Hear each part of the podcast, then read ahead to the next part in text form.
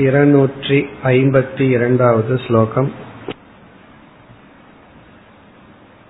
சாங்குஷா விஷயஸ்திருப்திஹி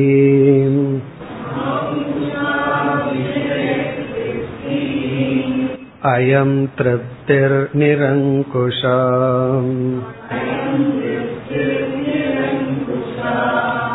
கிருதம் கிருத்யம் பிராபணியம்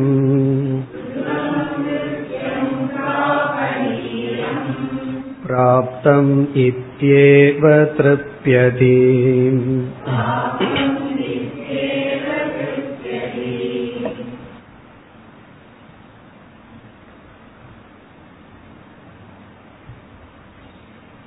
வித்யாரண்யர் அறிமுகப்படுத்திய 7 படிகளில் நாம் 7வது இறுதி படியில் இருக்கின்றோம்.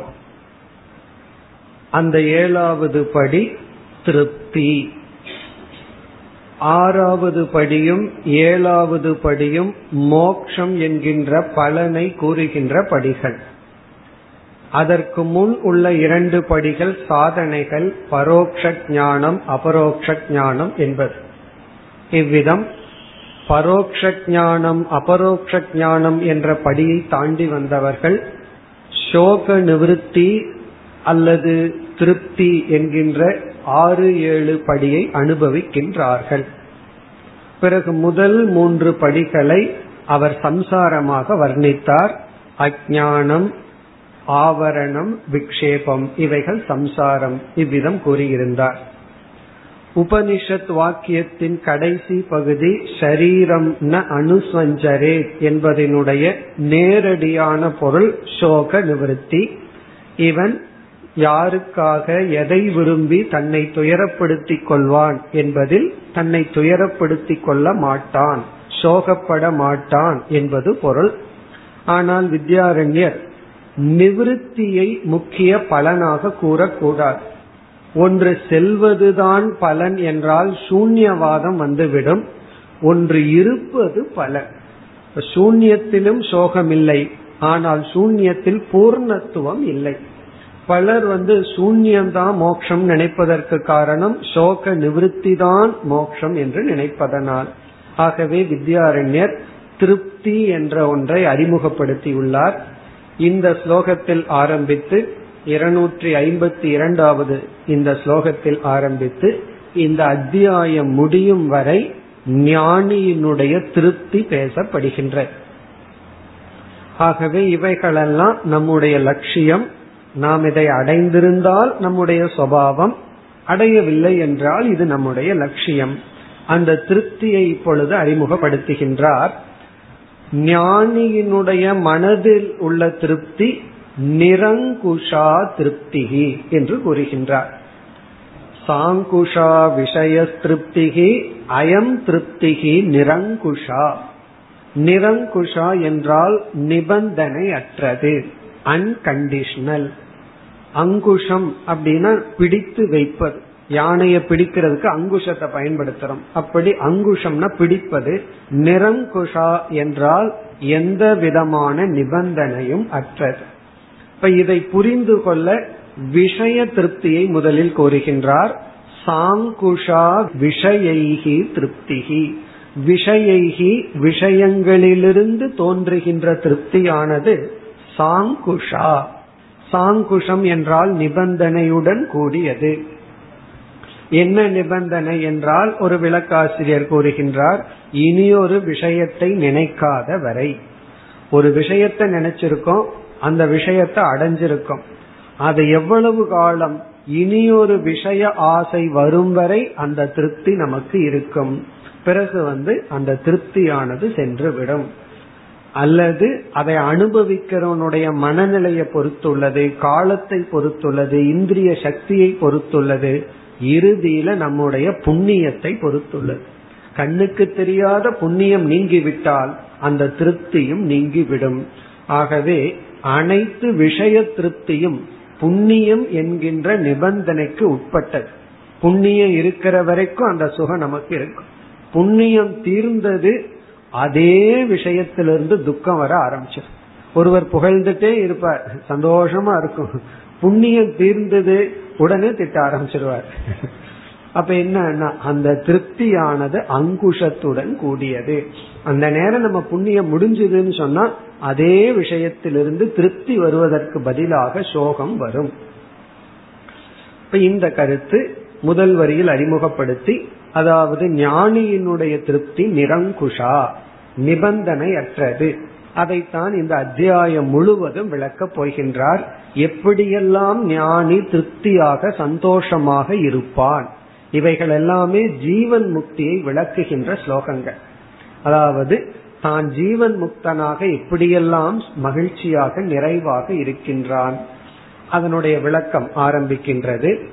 கிருதம் கிருத்தியம் பிராபணியம் பிராப்தம் இத்யேவ துஷ்யதி. துஷ்யதி என்றால் மகிழ்ந்திருக்கின்றான்.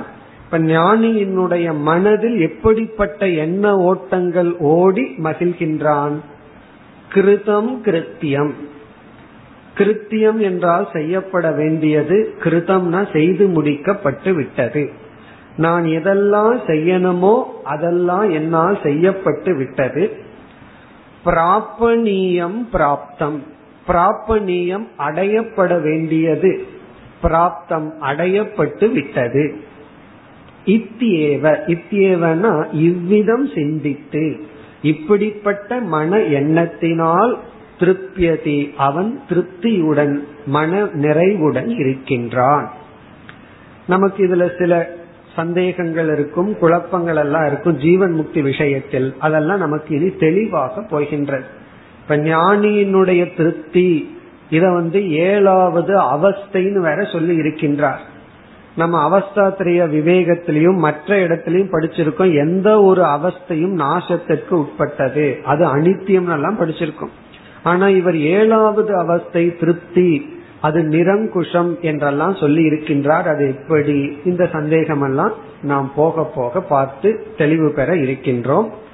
நம்ம இங்கு ஆழமாக புரிந்து கொள்ள வேண்டிய கருத்து, ஜீவன் முக்தி நித்தியமா அனித்தியமாங்கிற கேள்வி வரும் பொழுது நமக்கு அனித்தியம்னு சொல்றதுக்கு ஒரு பயம் வரும்.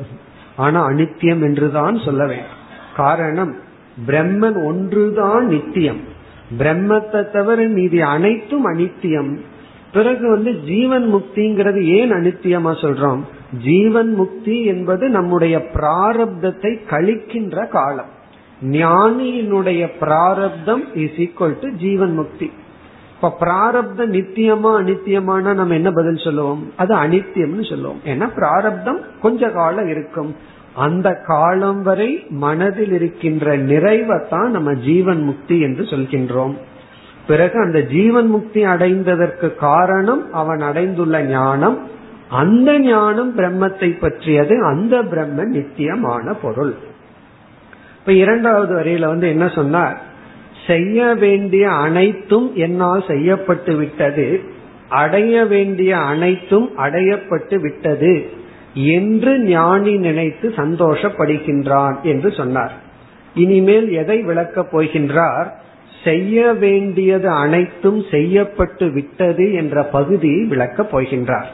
இப்ப இந்த ஸ்லோகத்தில் இருக்கின்ற கிருதம் கிருத்தியம் என்ற பகுதியானது இனிமேல் விளக்கப்பட இருக்கின்றது. கிருதம் கிருத்தியம், எதெல்லாம் செய்யப்பட வேண்டுமோ அது செய்து முடிக்கப்பட்டு விட்டது என்னால் என்று நினைச்சு மனதில் ஒரு நிறைவு வருகின்றது என்று சொன்னார். அந்த கிருதம் கிருத்தியம் என்ற பகுதியை இனிமேல் விளக்கப் போகின்றார். அதாவது வித்யாரண்யர் என்ன செய்ய போகின்றார்? எந்தெந்த விதத்திலையெல்லாம் ஒருவன் சம்சாரியா துயரமா இருந்தானோ அது சிலவற்றை எடுத்துக்கொண்டு அதெல்லாம் எப்படி நீங்கியது அல்லது நீங்கியது என்று நினைத்து அவன் எப்படி மகிழ்ந்திருக்கின்றான் என்று ஞானியினுடைய மன நிறைவை வர்ணிக்கின்ற ஸ்லோகங்கள் தான் இந்த அத்தியாயம் முழுவதும். அதனால நம்ம இந்த அத்தியாயம் முழுவதும் திருப்தியா கேட்டுட்டு இருக்கலாம். காரணம் என்ன? திருப்தியை பத்தி நம்ம படிக்கிறோம். ஞானியினுடைய திருப்தி தான் இதனுடைய விளக்கங்கள். அடுத்த ஸ்லோகத்திற்கு செல்வோம். 253. ஐஹிகம் வ்ரதம்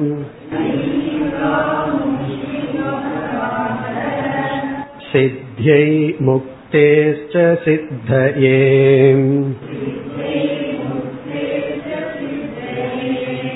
பகுக்ருத்யம் புராஸ்யாபூத்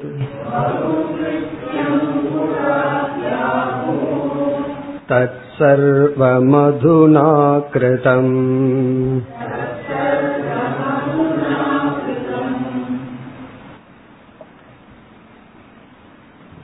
கிருத கிருத்தியக என்ற வார்த்தையெல்லாம் நமக்கு ரொம்ப பிரசித்தமா இருக்கும். கீதையில உபனிஷத்துல எல்லாம் நம்ம பல முறை படிச்சிருப்போம். கிருத கிருத்தியகன செய்ய வேண்டியதை செய்து முடித்தவன்.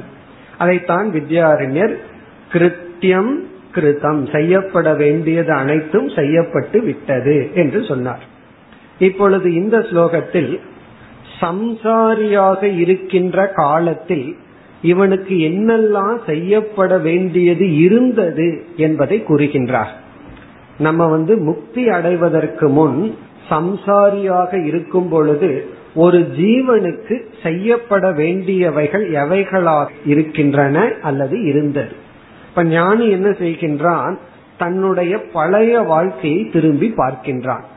நான் அஞ்ஞானியாக இருந்த காலத்தில் என்னுடைய மனதில் எதெல்லாம் செய்யப்பட வேண்டியதாக இருந்தது, அதற்கு நான் எவ்வளவு கஷ்டப்பட்டு முயற்சி செய்து கொண்டு இருந்தேன், இப்பொழுது அவைகள் எதுவும் இல்லை, அப்பொழுதெல்லாம் எப்படி இருந்தது, இப்பொழுது அவைகள் இல்லை என்று அவன் நினைக்கின்றான். நினைத்து திருப்தி அடைகின்றான். இப்ப அதை புரிந்து கொள்வதற்கு வித்யாரண்யர் முதல் வரியில் அஞ்ஞானிகள் கிருத்தியம் என்ன, அஞ்ஞானிகள் எதெல்லாம் செய்ய வேண்டும், அவர்கள் மனதில் செய்யப்பட வேண்டியவைகள் எவைகள் என்பதை குறிப்பிடுகின்றார். அதுல 3 தத்துவத்தை, 3 லட்சியத்தை அறிமுகப்படுத்தி அந்த 3 லட்சியத்துக்கான சாதனைகள் செய்யப்பட வேண்டியது இருந்தது என்று கூறுகின்றார். அஞ்ஞானிகளுக்குனா இருக்கின்றது, ஞானிக்குனா இருந்தது, அப்படி எடுத்து கொள்ள வேண்டும். ஞானிக்கு இந்த 3 செய்யப்பட வேண்டியதாக இருந்தது, இப்பொழுது இல்லை. அஞ்ஞானிகளுக்கு இந்த 3 செய்யப்பட வேண்டியதாக இருக்கின்றது. அது எது செய்யப்பட வேண்டியதுங்கிறத காட்டுவதற்கு 3 லட்சியத்தை காட்டுகின்றார். இந்த 3 லட்சியத்துக்காக கிருத்தியம், நம்மால் செய்யப்பட வேண்டியது அதிகமாக இருந்தது. முதல் லட்சியம் என்ன?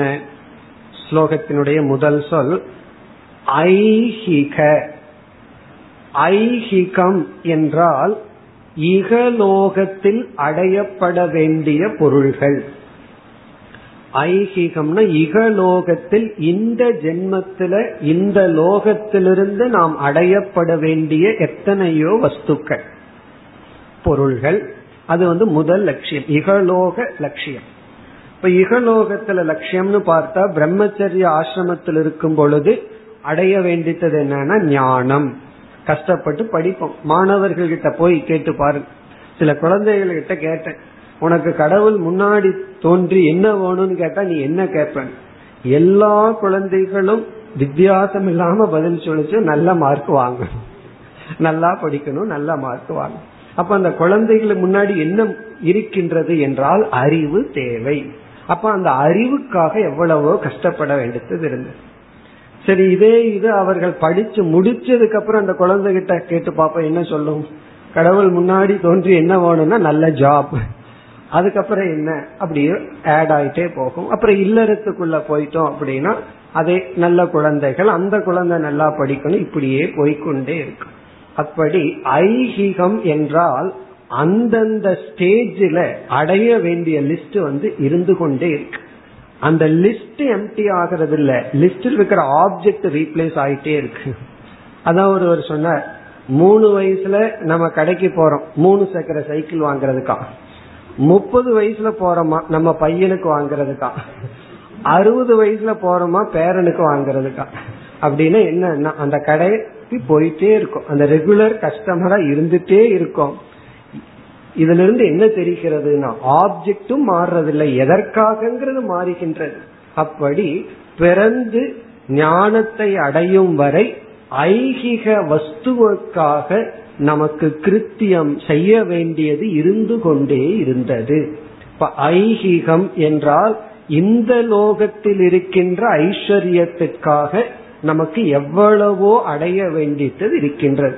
முதல்ல அறிவை அடையணும், பிறகு பணத்தை அடையணும், உறவுகளை அடைய வேண்டும். அப்படி எவ்வளவோ அடைய வேண்டியதற்காக ஞானி நினைக்கின்றானா நான் முயற்சி செய்து கொண்டு இருந்தேன். பிறகு இரண்டாவது ஆமுஷ்மிக. ஆமுஷ்மிகம் என்றால் ஆஸ்திகர்களாக இருப்பவர்கள் இறந்ததற்கு பிறகும் நட்கதி வேண்டும் என்று சொர்க்கலோகம் போன்றவைகளை அடைய இவர்கள் புண்ணிய கர்மத்தை செய்ய வேண்டியது இருந்தது. பிறகு யாகங்கள், யஜ்ஞங்கள், பூஜைகள் எல்லாம் செய்யப்பட வேண்டியது இருந்தது. ஆமுஷ்மிகம் என்றால் சொர்க்கம் முதலிய லோகத்தை அடைய எவ்வளவோ கிருத்தியம் இருந்தது. தானம் செய்யணும், பிறகு சில தவங்கள் செய்யணும், யாகங்கள் செய்யணும். இதெல்லாம் எதற்குனா இந்த லோகத்துல எப்படி சந்தோஷமா இருந்தனோ அதே போல இறந்ததற்கு பிறகு எனக்கு சொர்க்கம் முதலிய லோகங்கள் கிடைக்க வேண்டும், நல்ல லோகம் கிடைக்க வேண்டும் என்று செய்ய வேண்டியது எத்தனையோ இருந்தது. இதான் சாதாரண மக்கள். சாதாரண மக்கள் விவேக வைராக்கியம் வராதவர்கள் உலகத்தில் உள்ள பொருள்களை அடைய, இறந்ததற்கு பிறகு நல்ல லோகத்தை அடைய அவர்களுக்கு செய்ய வேண்டித்தது எண்ணிக்கைக்கு அடங்காமல் இருந்தது. ஐஹிக ஆமுஷ்மிக. வ்ராத என்றால் சமூகம், கூட்டங்கள்.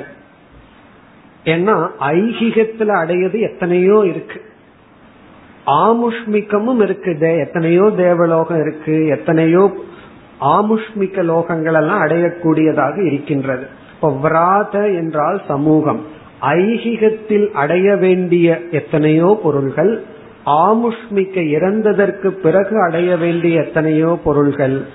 சித்தியை என்றால் அதை அடைவதற்காக இகலோக வஸ்துக்கள், பரலோக வஸ்துக்களை அடைவதற்காக. இது இரண்டு, இங்கு இகலோகம் பரலோகம். ஐஹிக ஆமுஷ்மிக விராத. விராதன சமூகங்கள், கூட்டங்கள், அடைய வேண்டிய பொருள்கள். இகலோகத்தில் அடைய வேண்டிய பல பொருள்களுக்காக, பரலோகத்தில் அடைய வேண்டிய பொருள்களுக்காக. பிறகு மூன்றாவது என்னவென்றால் ஒரு மனிதன் முமுட்சுவாக மாறிவிட்டால், ஏதோ அவனுக்கு கொஞ்சம் வைராக்கியம் ஏற்பட்டு மோக்ஷத்தை அடைய வேண்டும் என்று சாதகனாக மாறிவிட்டால், பிறகு முக்தேகேச்ச அந்த முக்திக்காக. சித்தையே என்றால் அதை அடைவதற்காக. இகலோக வஸ்துவை அடைகிறதுக்கு இவன் கஷ்டப்பட்டு எத்தனையோ முயற்சி செய்து எத்தனையோ காரியம் இருந்தது. பரலோகத்தை அடைவதற்கு யாகங்கள், பூஜைகள், யஜ்ஞங்கள் போன்றவைகள் இருந்தன. பிறகு முக்தியை அடைய வேண்டும் என்று யாராவது முடிவு செய்திருந்தால் முக்தேகேச்ச சித்தையே அந்த முக்தியினுடைய சித்திக்காக எதை அடைய வேண்டித்தது இருந்தது, எதையெல்லாம் இவன் அடைஞ்சிருந்தானோ அதை விட வேண்டித்தது இருந்தது. அப்போ என்ன ஆச்சு, அவனுக்கு சாதன சதுஷ்டய சம்பத்தியை அடைய குருவுக்கு சேவை செய்தல், பிறகு தவம் செய்தல், விசாரம் செய்தல் போன்ற எத்தனையோ சாதனைகள் செய்யப்பட வேண்டியது இருந்தது. அதாவது கர்மயோகம், உபாசனை, சிரவணம், மனனம், சேவை போன்ற சாதனைகள் செய்யப்பட வேண்டியது இருந்தது. மன தூய்மைக்காக கர்மயோகங்கள் போன்ற தவம் செய்யப்பட வேண்டியதாக இருந்தது. இவ்விதம் இங்கு மூன்றை கூறுகின்றார். முக்திங்கிற லட்சியத்துக்கு செய்யப்பட வேண்டியது எவ்வளவோ இருக்கின்றது. உண்மையிலேயே இந்த உலக பொருளை அடையிறதுக்கு என்ன செய்யணுமோ அதை விட அதிகமான செயல் தேவைப்படுது. யாருக்கு? முக்தியை அடைய விரும்புபவனுக்கு. பல பேர் என்ன நினைக்கிறார்கள், மோட்சத்தை அடைய விரும்புபவர்கள் சும்மா இருப்பார்கள், அவர்களுக்கு தான் டைம் ரொம்ப இருக்கும், வேற வேலையே இல்லையே அப்படின்னு நினைப்பார்கள். ஆனா இங்க வித்யாரண்யர் என்ன சொல்றார், முக்தியை அடைவதற்கு அதிக முயற்சி, அதிக உழைப்பு தேவை. லௌகிக பொருளை அடைவதற்கு குறைவான முயற்சி இருந்தா போதும். உலக பொருளை அடைவதற்கு எவ்வளவு முயற்சியோ அதை விட அதிக முயற்சி, அதிக காரியம் முக்தியை அடைவதற்கும் அதற்கு நம்மை தயார் செய்வதற்கும் இருந்தது. இப்ப இரண்டாவது வரியில் கூறுகின்றார், பகு கிருத்தியம் புரா அஸ்ய அபூத்.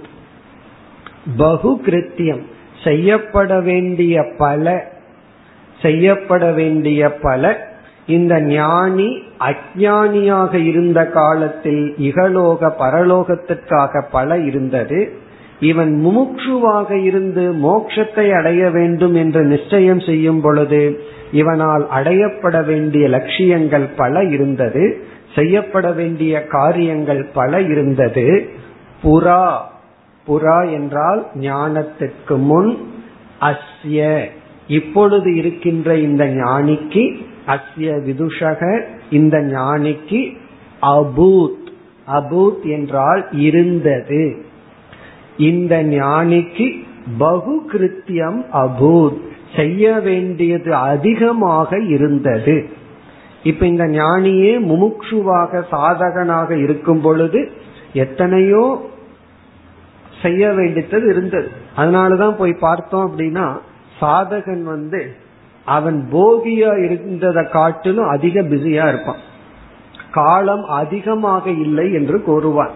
இந்த காலம் யாருக்கு பத்தாம இருக்கும் தெரியுமோ, முமுட்சுக்களுக்கு தான் காலம் போதாததாக இருக்கும். ரொம்ப பேர் நினைப்பார்கள் உங்களுக்கு என்ன ஜாலி, டைம் ஃபுல் டைம் இருக்குன்னு சொல்லுவார்கள். ஆனா அவனுக்கு யோசிச்சு பார்ப்பான், அவனுக்கு இருக்கிற 24 மணி நேரம் போதாததா இருக்கும். காரணம் என்ன? அதிகாரித்துவத்தை வளர்த்தி கொள்ள பகு கிருத்தியம் புரா ஞானத்திற்கு முன் அஸ்ய இந்த ஞானிக்கு இருந்தது. இப்பொழுது தது சர்வம் அதுனா கிருதம். ஞானி நினைக்கிறான் தது சர்வம் இவைகள் அனைத்தும், செய்ய வேண்டிய அனைத்தும், அதுனா இப்பொழுது, கிருதம் செய்யப்பட்டு விட்டது.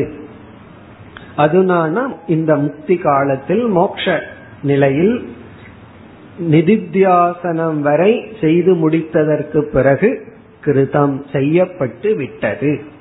இப்ப ஞானி என்ன நினைக்கின்றான்?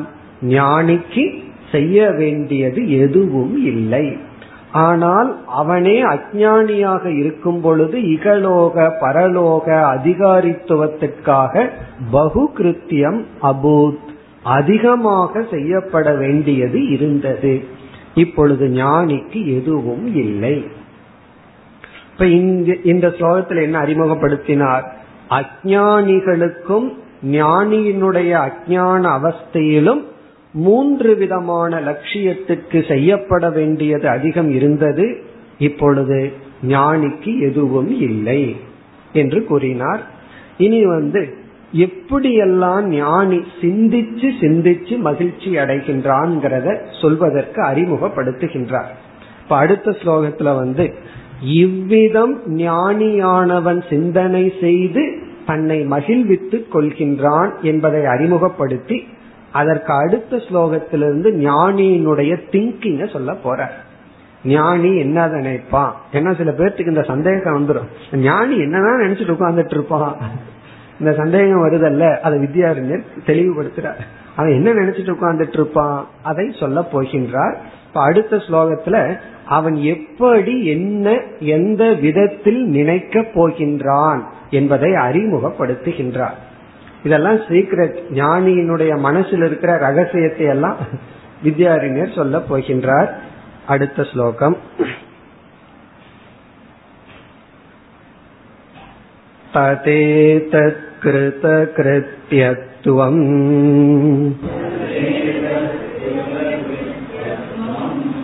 பிரதியோகி புரஸ்ஸரம் அனுசந்தததே வாயம்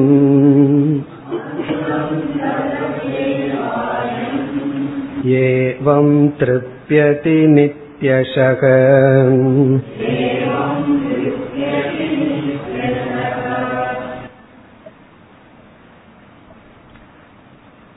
இந்த ஸ்லோகத்தில் அறிமுகப்படுத்துகின்றார். கடைசியில பார்த்தோம்னா ஏவம் த்ருப்யதி நித்யசக, ஏவம் அப்படின்னு ஒரு சொல் இருக்கு இந்த ஸ்லோகத்தினுடைய கடைசி பகுதி. ஏவம் திருப்தியதி நித்யச, ஏவம்னா வக்ஷ்யமான பிரகாரேன, இனிமேல் சொல்ல போற விதத்தில் நித்திய சக எப்பொழுதும் திருப்தியதி ஞானு திருப்தியாக இருக்கின்றான். இனிமேல் விளக்க போகின்றார். அதாவது ஞானி எப்படியெல்லாம் நினைத்து நினைத்து அவன் மனதில் திருப்தியை வளர்த்தி கொள்கின்றான். அவன் திருப்தியை வளர்த்தி கொள்ள, திருப்தி அடைய அவனுக்கு எப்படிப்பட்ட என்ன ஓட்டங்கள் ஓடுகின்றது அதை நான் சொல்ல போகின்றேன்னு அறிமுகப்படுத்துகிறார். ஏவம்னா வட்சியமான பிரகாரேன இனிமேல் சொல்ல போற விதத்தில் அவன் சிந்திக்கின்றான். அந்த மெத்தட முதல் வரியில சொல்றார். அவனுடைய சிந்தனை பிரகாரம் எப்படி இருக்க போகின்றதுங்கிறதனுடைய ஒரு சீடு, விதையை இந்த முதல் வரியில் கூறுகின்றார். ததேதத் கிருத கிருத்யத்துவம். ததேதத் என்றால் இப்பொழுது விளக்கிய இந்த கிருத கிருத்யத்துவம். கிருத கிருத்யத்துவம் என்றால் திருப்தனாக செய்யப்பட வேண்டியது செய்து முடிக்கப்பட்டது என்கின்ற தன்மையை. கிருத்தம்னா செய்யப்பட்டு விட்டது, கிருத்தியம்னா செய்யப்பட வேண்டியது, துவம் என்றால் அந்த தன்மையை. இப்போ நான் எதையெல்லாம் செய்யணுமோ அதெல்லாம் நான் செய்து விட்டேன் என்று, செய்யப்பட வேண்டிய அனைத்தும் செய்து முடிக்கப்பட்டு விட்டது என்கின்ற தன்மையை இந்த விதத்தில் மீண்டும் மீண்டும் அவனுடைய மனதில் கொண்டு வந்து திருப்தி அடைகின்றான். இப்ப இரண்டாவது வரையில முதல் சொல் அனுசந்ததது.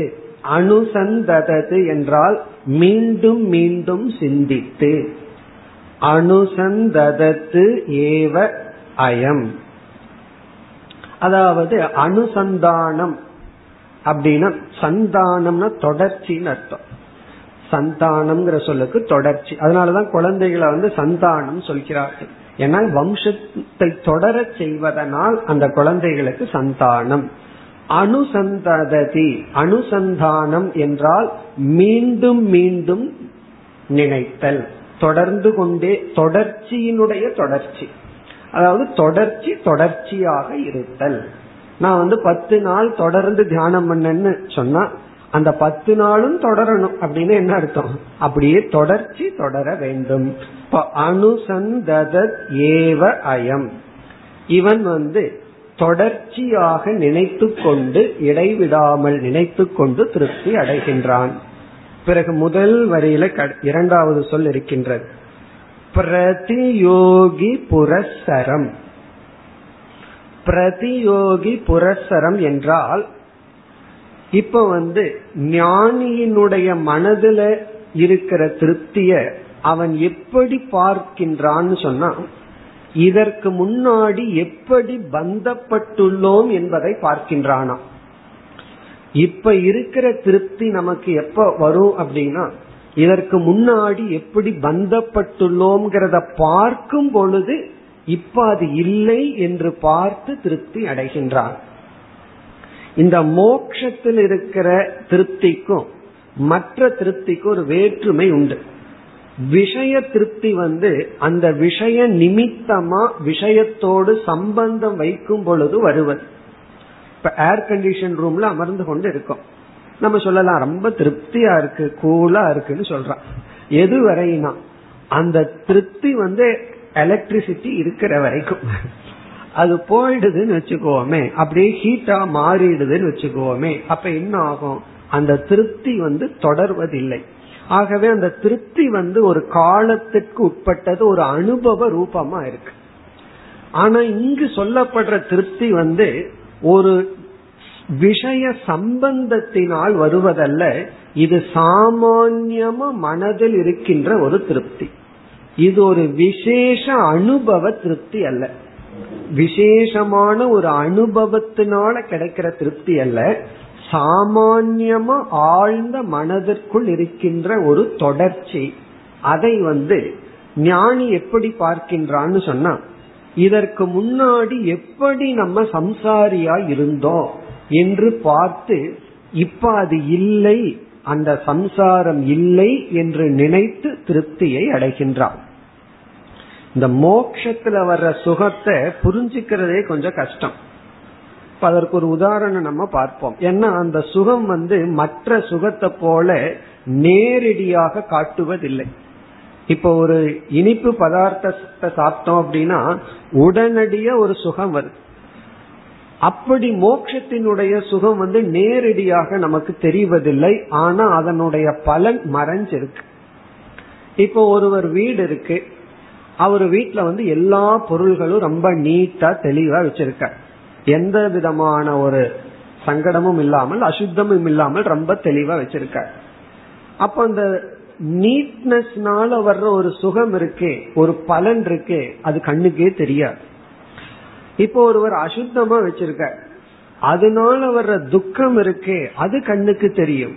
ஆனா நீட்னஸ்னால தூய்மையா வச்சிருக்கிறதுனால வர்ற சுகம் அல்லது பலன் கண்ணுக்கே தெரியாது. இப்போ ஒருவர் அசுத்தமா எல்லாத்தையும் உழப்பி கஷ்டப்படுத்தி வேலை பண்ணிட்டு இருக்கார்.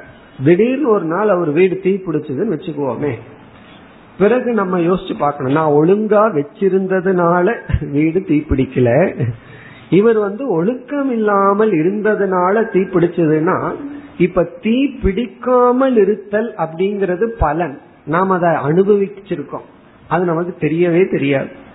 இப்ப நம்ம வீட்டை தூய்மையா வச்சிருக்கிறதுனால ஒழுக்கமா வச்சிருக்கிறதுனால நம்ம வீடு தீ பிடிக்கல, அல்லது ஒழுங்கா டிரைவ் பண்ணிட்டு போறதுனால இதுவரைக்கும் ஆக்சிடென்ட் ஆகல அப்படின்னா அந்த ஆக்சிடென்ட் ஆகாமைங்கிற பலன் நேரடியா நமக்கு தெரியாது.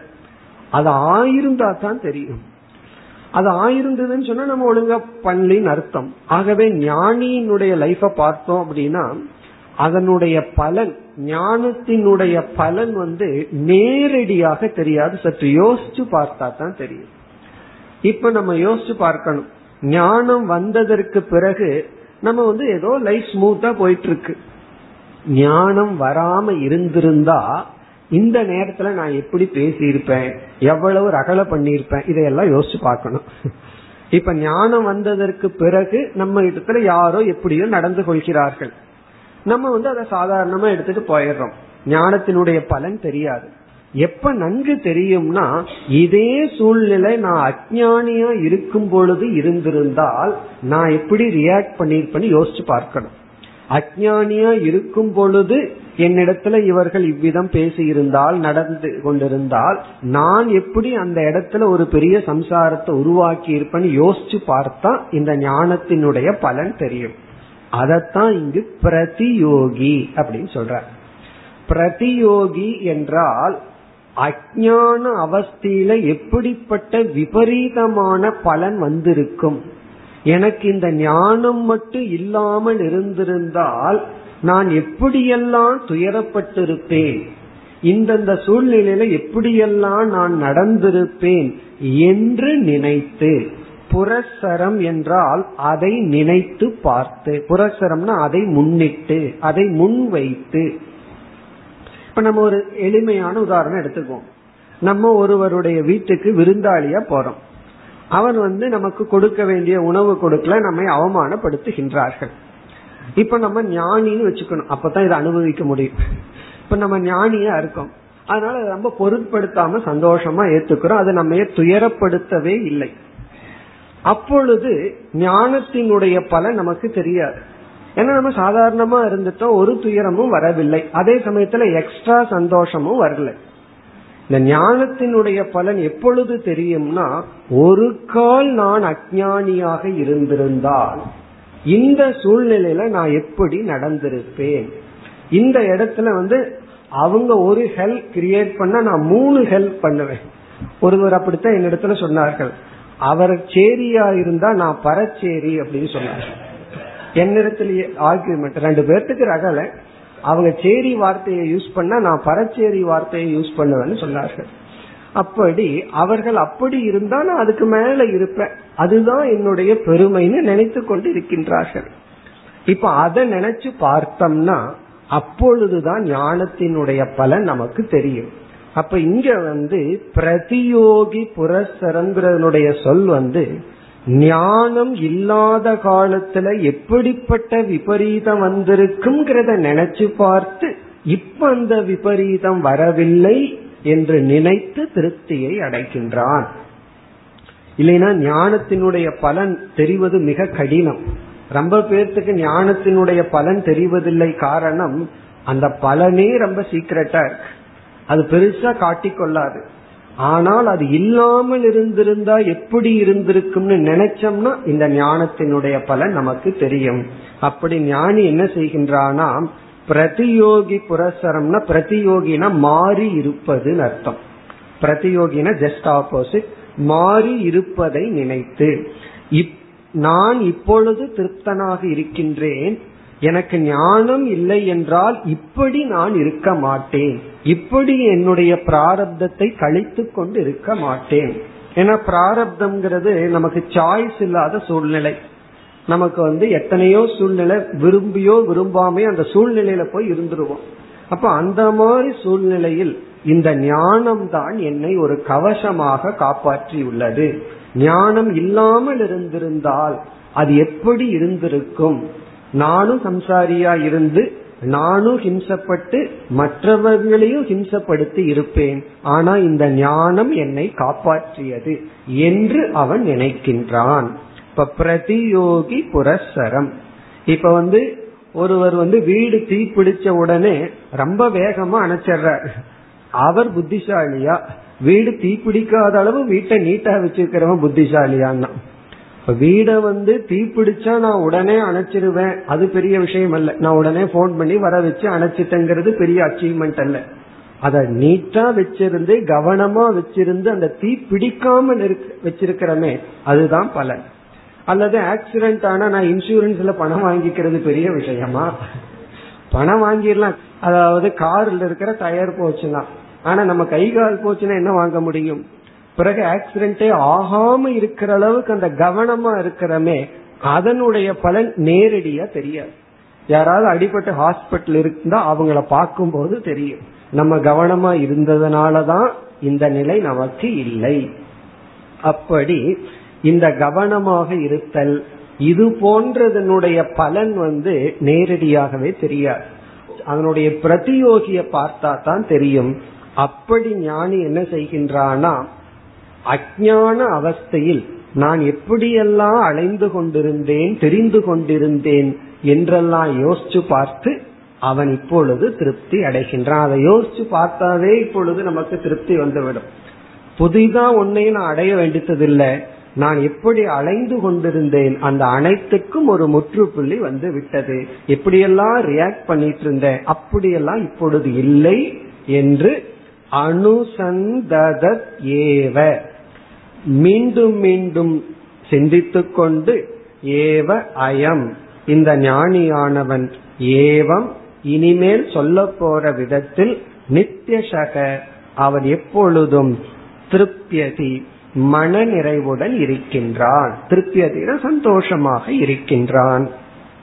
இப்ப ததேத கிருத கிருத்தியத்துவம் அந்த செய்ய வேண்டிய அனைத்தையும் செய்து முடித்து விட்டோம் என்கின்ற தன்மையை பிரதியோகி புரஸ்சரம் இந்த ஞானம் இல்லாமல் இருந்திருந்தால் எப்படி நான் இருந்திருப்பேன் என்று சிந்திப்பதன் மூலம் இந்த ஞானத்தினுடைய பலனை அவன் உணர்ந்து அனுசந்ததேவ மீண்டும் மீண்டும் சிந்தித்து இனிமேல் கூறப்போகின்ற முறையில் நித்தியசக எப்பொழுதும் திருப்தியாக இருப்பான்.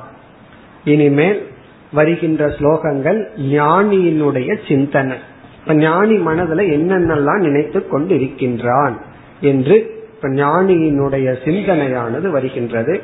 அடுத்த ஸ்லோகம் 255. துக்கினோக்ஞாசம் சரந்து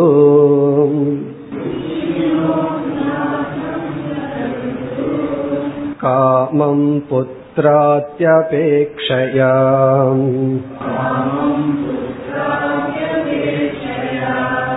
பரமானந்த பூர்ணோகம்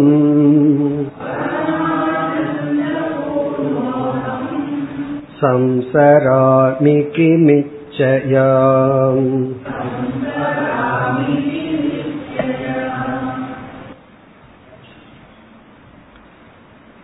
இந்த ஸ்லோகத்தில் ஆரம்பித்து 266வது ஸ்லோகம் வரை, இனிமேல் வருகின்ற மேக்சிமம் எல்லா ஸ்லோகங்களுமே ஞானியினுடைய சிந்தனை தான். ஞானி இப்படி நினைப்பான் இப்படி நினைப்பான் என்பது. இதுல 266 வரை எனக்கு எந்த கர்மமும் இல்லை என்று ஞானி நினைக்கின்றான். எனக்கு எந்த கர்மம், கர்மம்னா ரெண்டு அர்த்தத்துல சாதாரணமா சொல்லிக்குவோமே அந்த அர்த்தத்துலதான், எனக்கு ஒரு கர்மமும் இல்லை. அத ஸ்வரத்தை மாத்தினா அர்த்தம் மாறிடும்.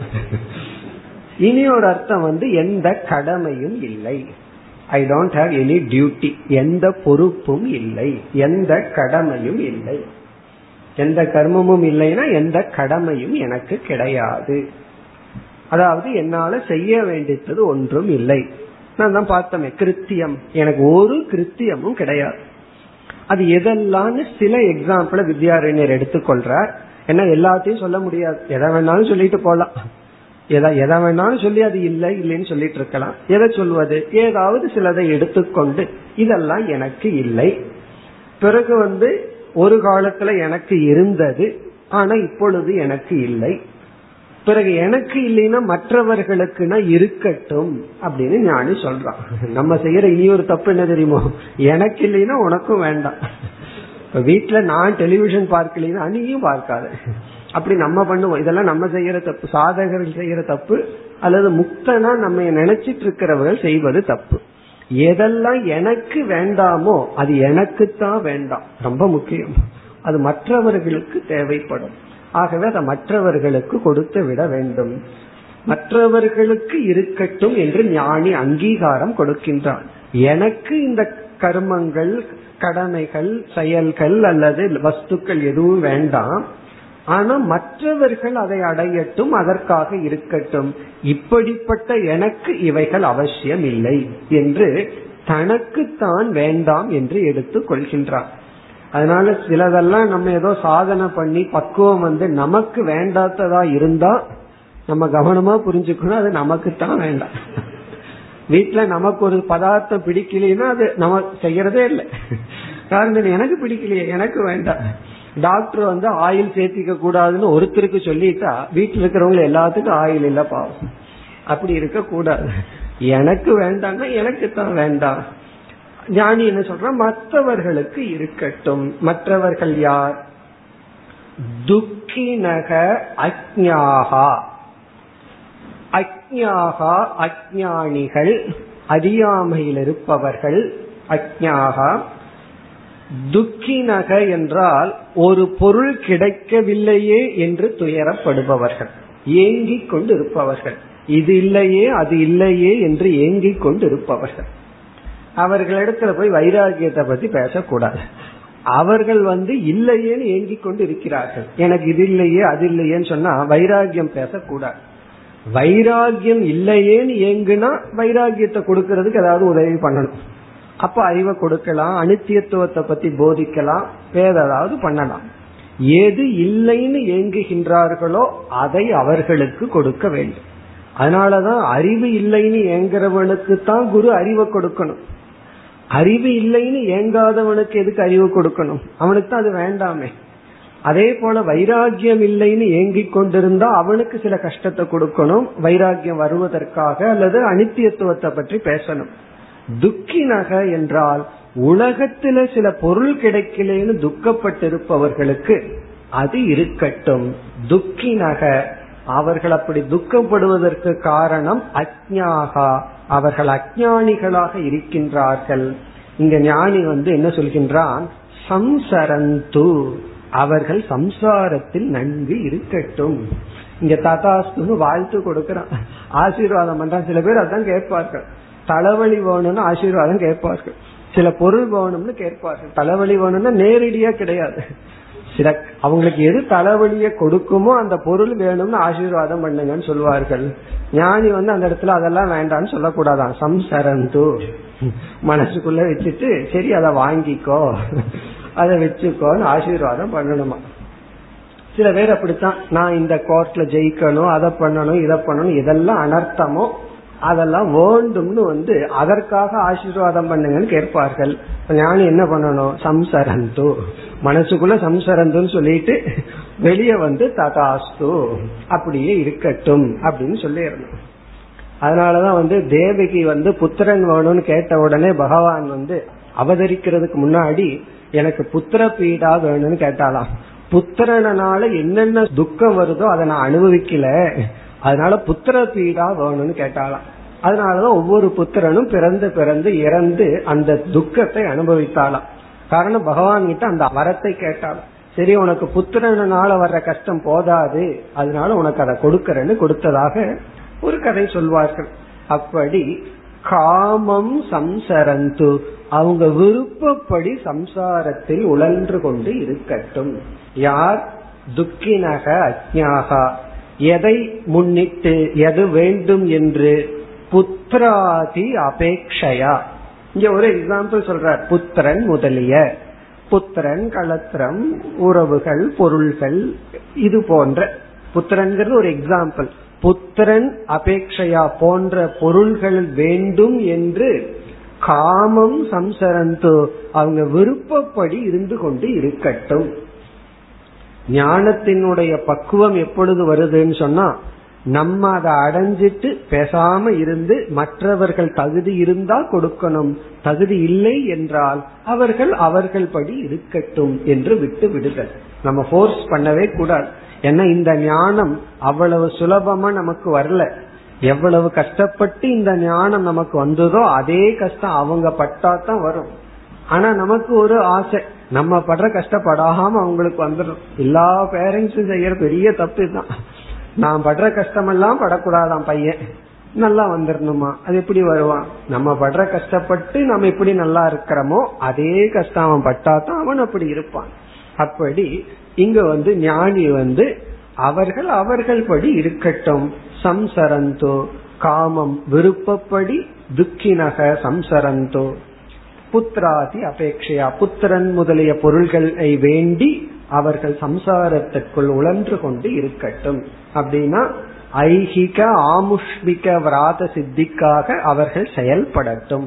உலக பொருள்களுக்காகவும் இறந்ததற்கு பிறகு சொர்க்கம் போறேன் அப்படிங்கிறதுக்காகவும் அவர்கள் சம்சாரத்தை அனுபவிக்கட்டும். பிறகு நான் யார்னா, அவங்க இந்த உலகம் அப்படி இருக்கு, என்னுடைய நிலை என்ன? பரமானந்த பூர்ணக அகம் கிமிச்சையா சம்சராமி. அகம் நான் பரமானந்த பூர்ணக, பரமானந்த சுரூபமாக பூர்ணமாக இருப்பவன் நான். இதெல்லாம் ஞானியினுடைய சிந்தனை. இதெல்லாம் வெளியே சொல்லிட்டு இருக்க மாட்டார். சொன்னா அது ஞானம் அல்ல. அவர் மனதுக்குள்ள நினைச்சிட்டு இருப்பார், நான் ஒரு பூர்ணமானவன். எப்படி பூர்ணமானவன்? பூர்ணகன நிறைந்தவன். நான் எதனால் நிறைந்தவனாக இருக்கின்றேன்? ஆனந்தம், ஆனந்தத்தினால நிறைந்தவனா இருக்கேன். எப்படிப்பட்ட ஆனந்தம்? பரம ஆனந்தம். விஷய ஆனந்தம் அல்ல, பரம ஆனந்தம். பரமானந்தத்தினால் நிறைந்தவனாக நான் இருக்கின்றேன்.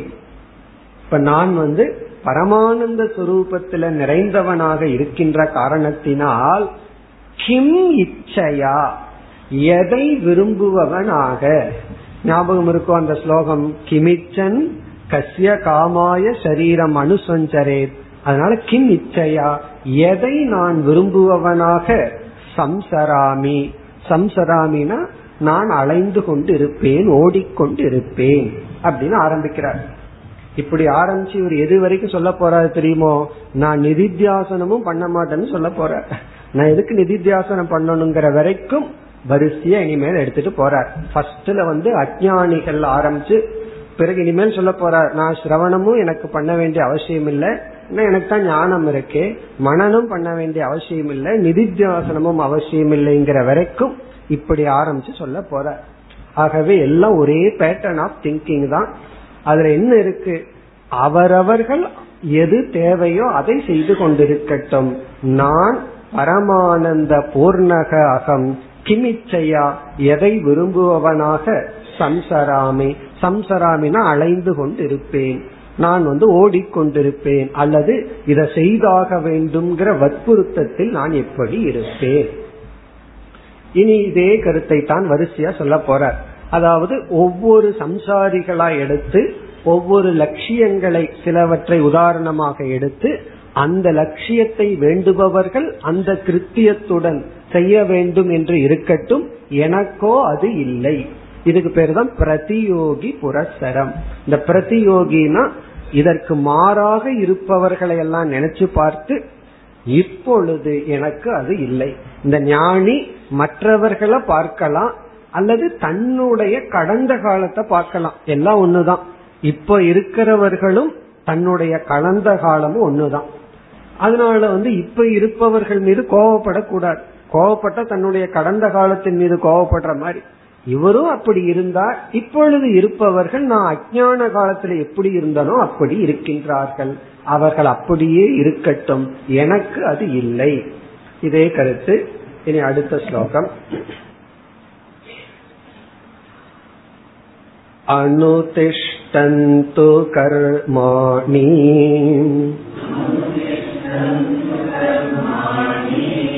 பரலோக ஈயாசவக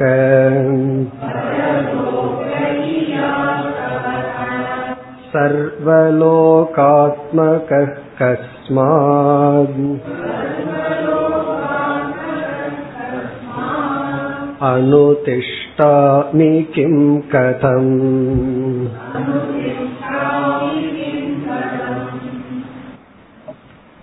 சென்ற ஸ்லோகத்தில் இகலோகத்திலுள்ள பொருள்களுக்காக அஞ்ஞானிகள் அலையட்டும், சம்சாரியாக இருக்கட்டும் சொன்னார். இந்த ஸ்லோகத்துல பரலோகத்தை விரும்புபவர்கள் அதற்கான கிருத்தியத்தில் இருக்கட்டும், எனக்கு அது அவசியம் இல்லைன்னு சொல்கின்றார். அனுதிஷ்டந்து, அனுதிஷ்டந்துனா கர்மங்களை செய்யட்டும், அதில் இருக்கட்டும். கர்மாணி, கர்மாணினா கர்மங்கள், அதாவது யாகங்கள், யஜ்ஞங்கள், பூஜைகள் போன்ற கர்மங்கள். அனுதிஷ்டந்தூனா அதை பின்பற்றட்டும், அதில் இருக்கட்டும். யார்? பரலோக ஈயாசவக. பரலோக ஈயாசவகனா பரலோகத்தை அடைய விரும்புபவர்கள். ஈயாசவக அப்படின்னா அதை அடைய ஆப்தும் இச்சவக, அதை அடைய விரும்புபவர்கள். இறந்ததற்கு பிறகு சொர்க்கலோகத்துல போய் சந்தோஷமா இருக்கணும்னு விரும்புபவர்கள். இப்ப இந்த லோகத்துல நான் சுகமா இருக்கேன், அதே போல இறந்ததற்கு பிறகு வேற லோகத்துல போய் சந்தோஷமா இருக்கணும். இந்த சில சினிமாவிலயோ டிவியிலயோ பார்த்தோம்னு வச்சுக்கோமே, சொர்க்கலோகத்தினுடைய சில காட்சிகளை காட்டுவார்கள். எப்பொழுதும் டான்ஸும் ஆட்டமும் பாட்டமா இருக்கும். இத பார்த்த உடனே சரி நம்மளும் அந்த லோகத்துல போய் இருந்தா நல்லா தானே இருக்கும். அல்லது சில புராணங்களை படிச்சா, கர்மகாண்டத்தையே படிச்சா சொர்க்கலோகத்தில் இருக்கிற வர்ணனையை பார்க்கும் போது அந்த ஆசை வந்துடும் சிலருக்கு. என்ன செய்வார்கள்? இகலோகத்துல பட்டினி கிடந்து அந்த சொர்க்கலோகத்துல போய் சந்தோஷமா இருப்போம்னு சொல்லி அந்த புகைக்குள்ள யாகங்கள், பூஜைகள் பண்ணிட்டு கஷ்டப்பட்டுட்டு இருப்பார்கள். சில பேர் வயதான காலத்துல யாத்திரை போலான்னு ஆசை வரும். அந்த ஆசையெல்லாம் ஆரோக்கியம் இருக்கும் போது வரணும். சில பேர் அந்த நேரத்துல வரவே வராது. கஷ்டமான காலத்துல, நடக்க முடியாத காலத்துல, பஸ்ல ஏற முடியாது, இறங்க முடியாது, அந்த மாதிரி காலத்துல எங்க கைலாசத்துக்கு போகணும்னு ஆசை வரும் 70 வயசுல. என்ன பண்றதுன்னா வீட்டுல இளைஞர்கள் கோபம் வந்து இந்த வயசுல எதுக்கு போறீங்கன்னு சொல்லி. அப்படி சில பேர்த்துக்கு காரணம் என்ன? அந்த சிவனுடைய இதை பார்த்துட்டு அடுத்த ஜென்மத்துல நான் சொர்க்க லோகத்துல பிறப்பேன் அப்படி எல்லாம் ஆசை.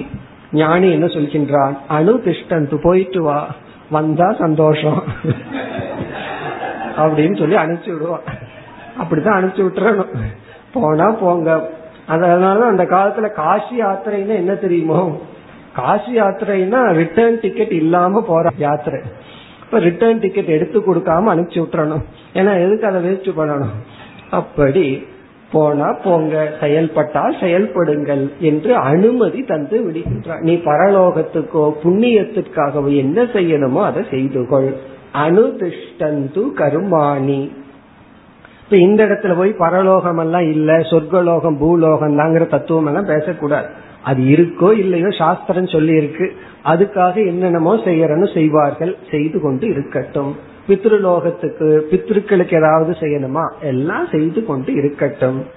இது அஞ்ஞானிகளுக்கு ஞானி அனுமதி கொடுக்கின்றான். பிறகு தன்னுடைய நிலை என்ன? சர்வலோகாத்மக அகம். ரொம்ப அழகான கருத்து. நான் யாருன்னா சர்வலோகாத்மக, நானே அனைத்து லோகமாகவும் இருக்கின்றேன். சர்வாத்ம பாவம், எதுவுமே என்னிடமிருந்து வேறாக இல்லை. நான் ஒன்றை அடைய வேண்டியதில்லை, காரணம் அதுவே நானாக இருக்கின்றேன். ஒரு பொருளை எப்ப நான் அடையணும்னா அது எனக்கு வேறா இருந்தா, நானே அதுவாக இருந்தால் நான் அதை அடைய வேண்டியதில்லை.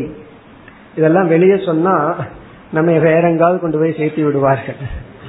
இப்ப வந்து ஒரு ஸ்வீட் இருக்குன்னு வச்சுக்கோமே, அந்த ஸ்வீட்டை வந்து நான் அடைய வேண்டியது இல்லை, நானே ஸ்வீட் அப்படி அவன் நினைக்கிறேன். நானே அந்த பதார்த்தம், நானே இனிப்பு சர்க்கரை சொரூபம், நான் எதுக்கு அதை அடையணும் அப்படி நினைக்கிறத வெளியே சொல்லக்கூடாது. இது மனசுக்குள்ள நினைச்சுக்க வேண்டிய ஒரு ஞானம். அப்படி சர்வ லோகாத்மக அப்படின்னா லோகம்னா லட்சியம், சர்வ லோகம்னா எது லட்சியமோ அதுவே நானாக இருக்கின்றேன். அனைத்தும் நானாக இருக்கும் பொழுது கஸ்மாத் எதற்காக, அனுதிஷ்டாமி நான் கர்மத்தில் ஈடுபடுவேன். கிம் என்றால் ஏன், கதம் என்றால் எப்படி. இந்த மூணு சொல் இருக்கு, கஸ்மாத் எதற்காக, கிம் ஏன், கதம் எப்படி. எப்படி என்னால் கர்மத்தை செய்ய முடியும், ஏன் செய்ய வேண்டும், எதற்காக செய்ய வேண்டும். அப்படின்னு என்ன அர்த்தம், எதற்காகவும் செய்ய வேண்டாம், பிறகு வந்து ஏன் செய்ய வேண்டும் அதற்கு அர்த்தமும் இல்லை, என்னால செய்யவும் முடியாது. அதாவது காமிய சங்கல்பத்துக்கு விரோதி வந்து ஞானம். ஞானம் வந்தா காமிய சங்கல்பம் செய்ய முடியாது. காமிய சங்கல்பம் செய்யணும்னா அதற்கு வந்து காரணம் அஜ்ஞானம். அப்போ ஒரு யாகத்தினுக்கு முக்கிய பலன் சங்கல்பத்திலிருந்து வருது. ஒரு யாகத்தை செய்யறதுக்கு முன்னாடி சங்கல்பம் பண்ணிக்கணும்னு சொல்லுவார்கள். சில பேர் சங்கல்பத்தை படிச்சா 15 நிமிஷம் ஆகும். என்னென்னலாம் இருக்கோ என்னென்னலாம் இல்லையோ அதையெல்லாம் சங்கல்பம் பண்ணி, சில சாஸ்திரிகள் அதுக்கே பேர் பெற்றவர்கள், அவர் நல்லா சங்கல்பம் பண்ணுவார்னு சொல்லி அவருக்கு நல்லா சங்கல்பம் பண்ணி வைக்க தெரியும். என்னென்ன ஆசையெல்லாம் கற்பனை பண்ண முடியுமோ அத்தனையும் அவர் கற்பனை பண்ணி கொடுக்கறதுல கேட்கறதுல ஒரு சந்தோஷம். அப்படி பேர் வாங்கிய ஆட்கள் உண்டு. அப்படி அந்த சங்கல்பத்திற்கு காரணமே அஜ்ஞானம்தான். இங்க வந்து கதம்னா நான் எப்படி சங்கல்பம் செய்து ஒரு யாகத்தை என்னால் செய்ய முடியும், இப்படியே சொல்லிட்டு வர்ற. அதே போல எனக்கு வந்து கர்ம யோகமும் இல்லை, சாஸ்திரத்தை உபதேசிக்க வேண்டிய அவசியமும் இல்லை, அது அடுத்த ஸ்லோகத்துல சொல்ற. இப்படி எனக்கு எதுவும் இல்லை என்று கூறிக்கொண்டு தன்னுடைய திருப்தியை வித்யாரண்யர் விளக்கி வருகின்றார். மேலும் அடுத்த வகுப்பில் தொடர்போம். ஓம் பூர்ணமத பூர்ணமிதம் பூர்ணாத் பூர்ணமுதச்யதே பூர்ணஸ்ய பூர்ணமாதாய பூர்ணமேவாவசிஷ்யதே. ஓம் சாந்தி சாந்தி.